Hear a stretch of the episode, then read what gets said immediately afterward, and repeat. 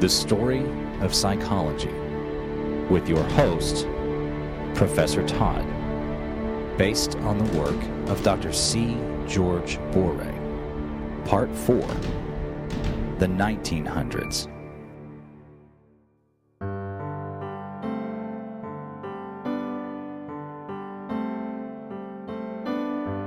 Jung. Sigmund Freud said that the goal of therapy was to make the unconscious conscious. He certainly made that the goal of his work as a theorist. And yet he makes the unconscious sound very unpleasant, to say the least. It is a cauldron of seething desires, a bottomless pit of perverse and incestuous cravings, a burial ground for frightening experiences which nevertheless come back to haunt us. Frankly, it doesn't sound like anything I'd like to make conscious. A younger colleague of Freud's, Carl Jung, was to make the exploration of this inner space his life's work. He went equipped with a background in Freudian theory, of course, and with an apparently inexhaustible knowledge of mythology, religion, and philosophy. Jung was especially knowledgeable in the symbolism of complex mystical traditions such as Gnosticism, alchemy, Kabbalah, and similar traditions in Hinduism and Buddhism. If anyone could make sense of the unconscious and its habit of revealing itself only in symbolic form, it would be Carl Jung.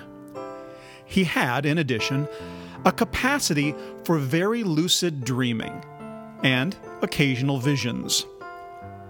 In the fall of 1913, Jung had a vision of what he called a monstrous flood, engulfing most of Europe and lapping at the mountains of his native Switzerland.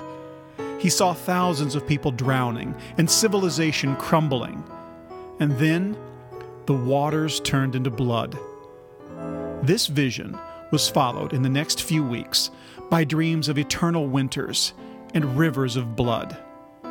Jung was afraid that he was becoming psychotic. But on August 1st of that year, World War I began. Jung felt that there had been a connection somehow between himself as an individual and humanity in general that could not be explained away. From then until 1928, he was to go through a rather painful process of self exploration that formed the basis of all his later theorizing. He carefully recorded his dreams, fantasies, and visions, and drew, painted, and sculpted them as well. He found that his experiences tended to form themselves into persons, beginning with a wise old man and his companion, a little girl. The wise old man evolved, over a series of dreams, into a sort of spiritual guru. The little girl became Anima, the feminine soul, who served as his main medium of communication with the deeper aspects of his unconscious. A leathery brown dwarf would show up guarding the entrance to the unconscious he was the shadow, a primitive companion for Jung's ego. Jung dreamt that he and the dwarf killed a beautiful blonde youth, whom he called Siegfried. For Jung, this killing represented a warning about the dangers of the worship of glory and heroism which would soon cause so much sorrow all over Europe. And it represented a warning about the dangers of some of his own tendencies toward hero worship of Sigmund Freud. Jung dreamt a great deal about the dead, the land of the dead, and the rising of the dead. These represented the unconscious itself not the little personal unconscious that Freud made such a big deal out of, but a new collective unconscious of humanity itself, an unconscious that can contain all of the dead, not just our personal ghosts. Jung began to see the mentally ill as people who were haunted by these ghosts, in an age where no one is supposed to even believe in them. If we could only recapture our mythologies, we would understand these ghosts, become comfortable with the dead, and heal our mental illnesses. Critics have suggested that Jung was very simply mentally ill himself when all of this happened. But Jung felt that if you want to understand the jungle, you can't be content to just sail back and forth near the shore. You've got to get into it, no matter how strange or how frightening it might seem.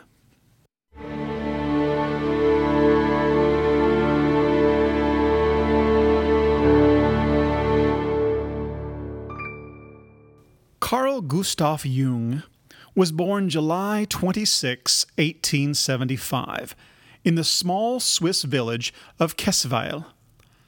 His father was Paul Jung, a country parson, and his mother was Emily Preiswerk Jung. As a young man, Jung was surrounded by a fairly well educated extended family, including quite a few clergymen and some eccentrics as well. The elder Jung started Carl on Latin when he was six years old, beginning a lifelong interest in language and literature, especially ancient literature.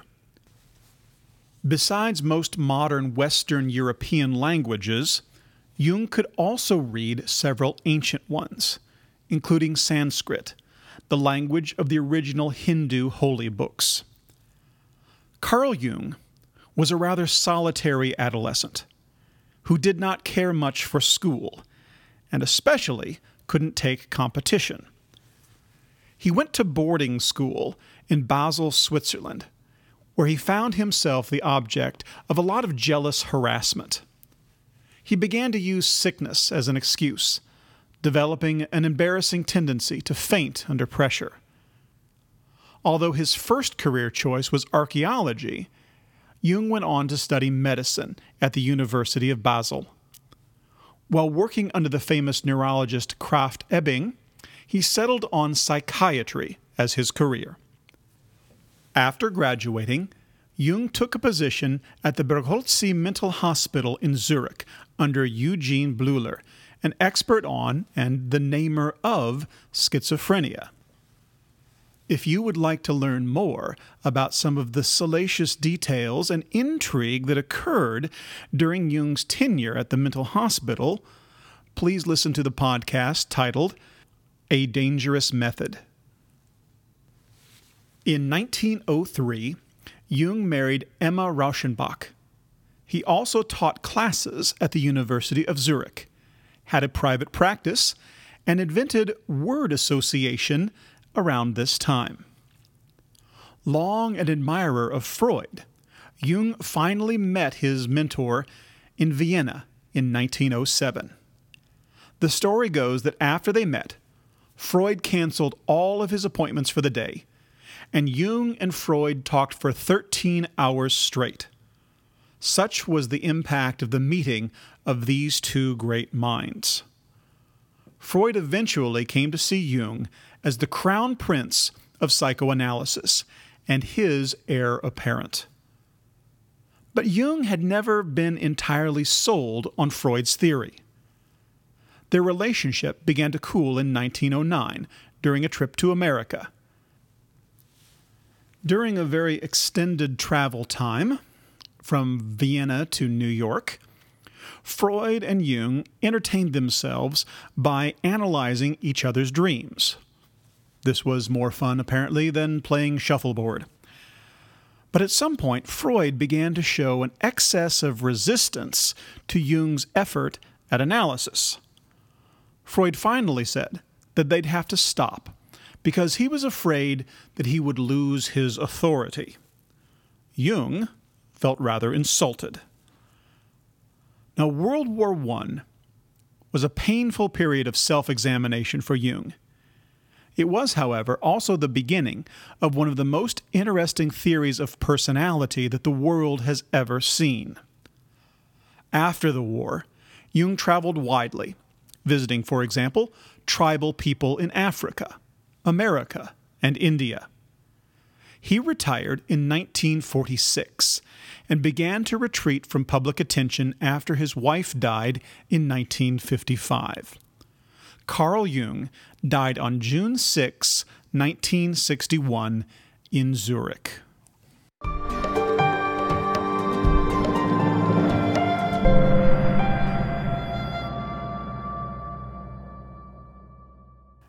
Jung's theory divides the psyche into three parts.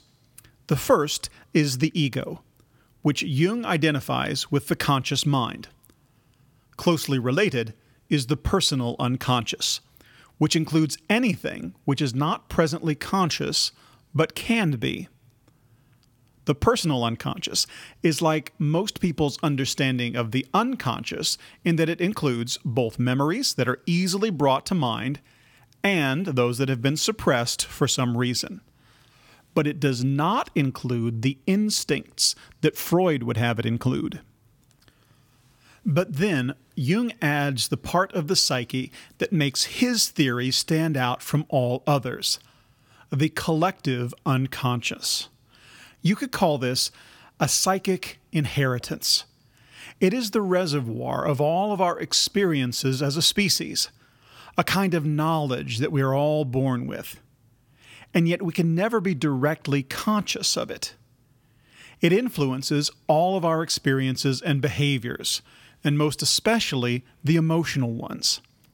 But we only know about it indirectly by looking at those influences. There are some experiences that show the effect of the collective unconscious more clearly than others. The experiences of love at first sight, of deja vu, the feeling that you've been here before, and the immediate recognition of certain symbols and the meanings of certain myths. All of these could be understood as the sudden conjunction of our outer reality and the inner reality of the collective unconscious. Grander examples are the creative experiences shared by artists and musicians all over the world and in all times, or the spiritual experiences of mystics of all religions, or the parallels in dreams, fantasies, mythologies, fairy tales, and literature. A good example that has been greatly discussed recently is the near death experience. It seems that many people of many different cultural backgrounds find that they have very similar recollections when they are brought back from a close encounter with death. They speak of leaving their bodies, of seeing their bodies, and the events that were surrounding them very clearly. They speak of being pulled through a long tunnel toward a bright light, of seeing deceased relatives or religious figures waiting for them, and of their disappointment at having to leave this happy scene to return to their bodies. Perhaps we are all built to experience death in this fashion.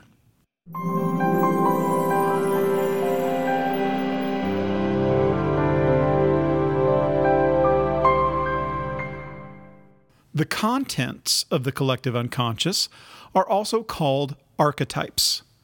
Jung also called them dominants, imagos, mythological or primordial images, and a few other names. But archetype seems to have won out over all of those others. An archetype is an unlearned tendency to experience things in a certain way. The archetype has no form of its own, but it acts as an organizing principle on the things that we see or do. It works the way that instincts work in Freud's theory. At first, the baby just wants something to eat without knowing what it wants.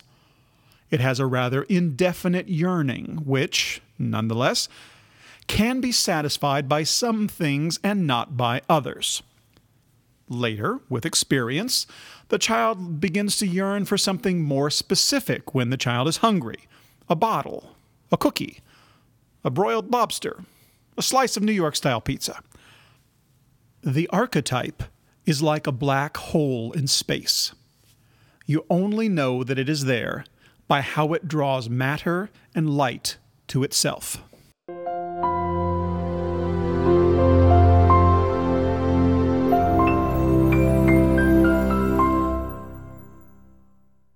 The mother archetype is a particularly good example. All of our ancestors had mothers. We have evolved in an environment that included a mother or a mother substitute. We would never have survived without our connection with a nurturing individual during our time as a helpless infant. It stands to reason that we are built in a way that recognizes that evolutionary environment we come into this world ready to want Mother, to seek her, to recognize her, to deal with her. So the mother archetype is our built in ability to recognize a certain relationship, that of mothering.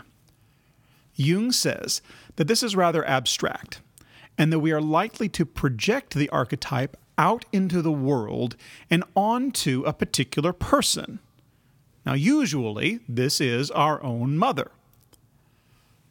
Even when the archetype doesn't have a particular real person available, we tend to personify the archetype. That is, we turn it into a mythological storybook character. And this character symbolizes the archetype. The mother archetype is symbolized by the primordial mother or the earth mother of mythology, by Eve or Mary in Western Christian traditions, or by less personal symbols such as the church, the nation, a forest, or the ocean. According to Jung, someone whose own mother failed to satisfy the demands of the archetype may well be one who spends his or her life seeking comfort in the church or by identification with the motherland or in meditating upon the figure of Mary or in a life at sea. Of the more important archetypes, we have the shadow, which represents our animal ancestry and is often the locus of our concerns with evil and our own dark side. There is the anima, representing the female side of men, and the animus, representing the male side of women. And there's the persona, which is the surface self, like a mask that can be worn. It is the part of us that we allow others to see. Other archetypes include the father archetype, the child, the family, the hero archetype, the maiden, the animal, the wise old man who becomes a guide or a spiritual guru, the hermaphrodite, God, and the first man.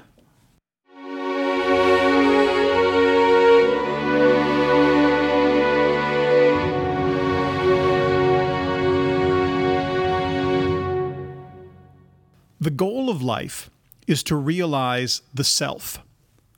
The self is an archetype that represents the transcendence of all opposites, so that every aspect of your personality is expressed equally.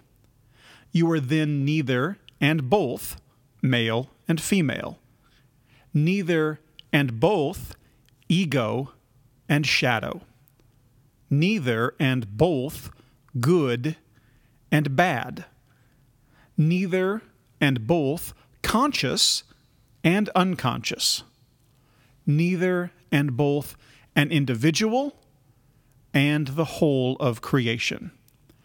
And yet, with no oppositions, there is no energy, and you cease to act. Of course, you no longer need to act.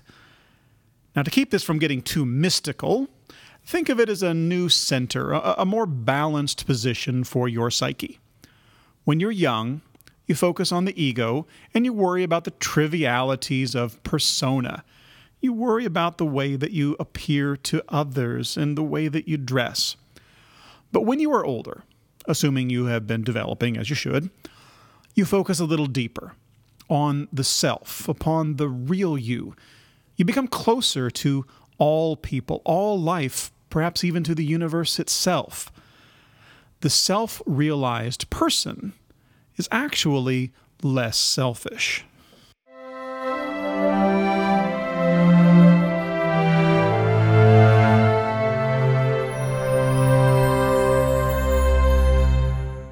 Katharine Briggs and her daughter Isabel Briggs Myers found Jung's ideas about people's personalities so compelling that they decided to develop a paper and pencil test.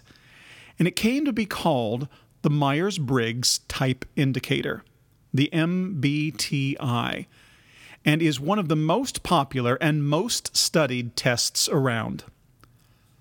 On the basis of your answers to some 125 questions, you're placed in one of 16 types, with the understanding that some people might find themselves somewhere between two or three types.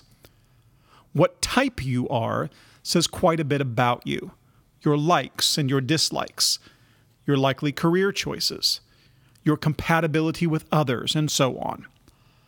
People tend to like it quite a bit and it has the unusual quality among personality tests of not being too judgmental. None of the types is terribly negative, nor are any overly positive. Rather than assessing how crazy you are, the Myers Briggs simply opens up your personality for exploration. The test has four scales. Extroversion and introversion, or E and I, is the most important test researchers have found that about 75% of the population is extroverted. Now, the next scale is sensing or intuiting, S and N, with about 75% of the population being sensing. The next scale is thinking and feeling, T and F. Although these are distributed evenly through the population, research seems to have found that two thirds of men are thinkers, while two thirds of women are feelers.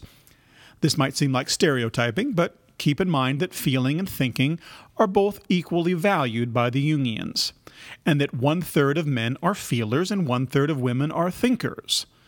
Note, however, that society perhaps does not value thinking and feeling the same, and that feeling men or thinking women often have difficulties dealing with other people's stereotyped expectations of them. The last of the four scales is judging versus perceiving, J or P. Now, this is not one of Jung's original dimensions. Myers and Briggs included this one in order to help determine which of a person's functions is superior. Now, generally, judging people are more careful, perhaps more inhibited in their lives perceiving people tend to be more spontaneous, perhaps careless. If you are an extrovert and a J judging, you are a thinker or a feeler, whichever is stronger. Extroverted and perceiving means that you are a sensor or intuitor. On the other hand, an introvert with a high J score will be a sensor or intuitor, while an introvert with a high P score will be a thinker or feeler. J and P are equally distributed in the population.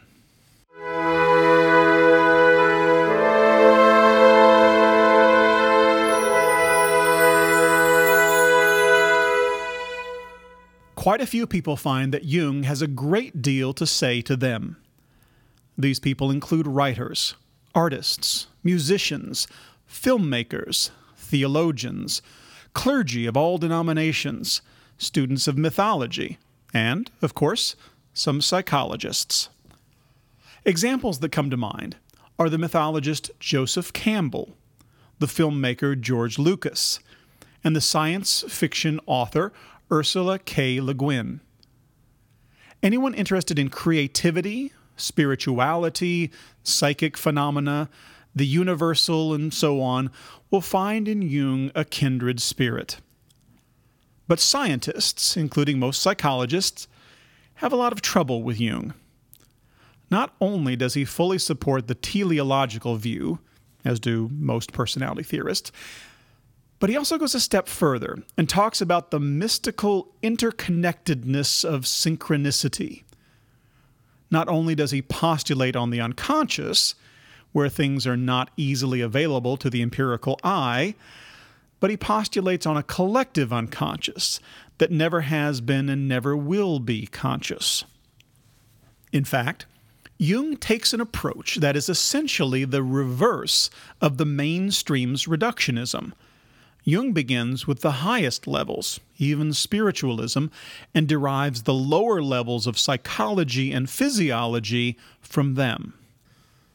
Even psychologists who applaud his teleology and anti reductionist position may not be comfortable with him. Like Freud, Jung tries to bring everything into his system. He has little room for chance, accident, or circumstances. Personality, and life in general, seems overexplained in Jung's theory.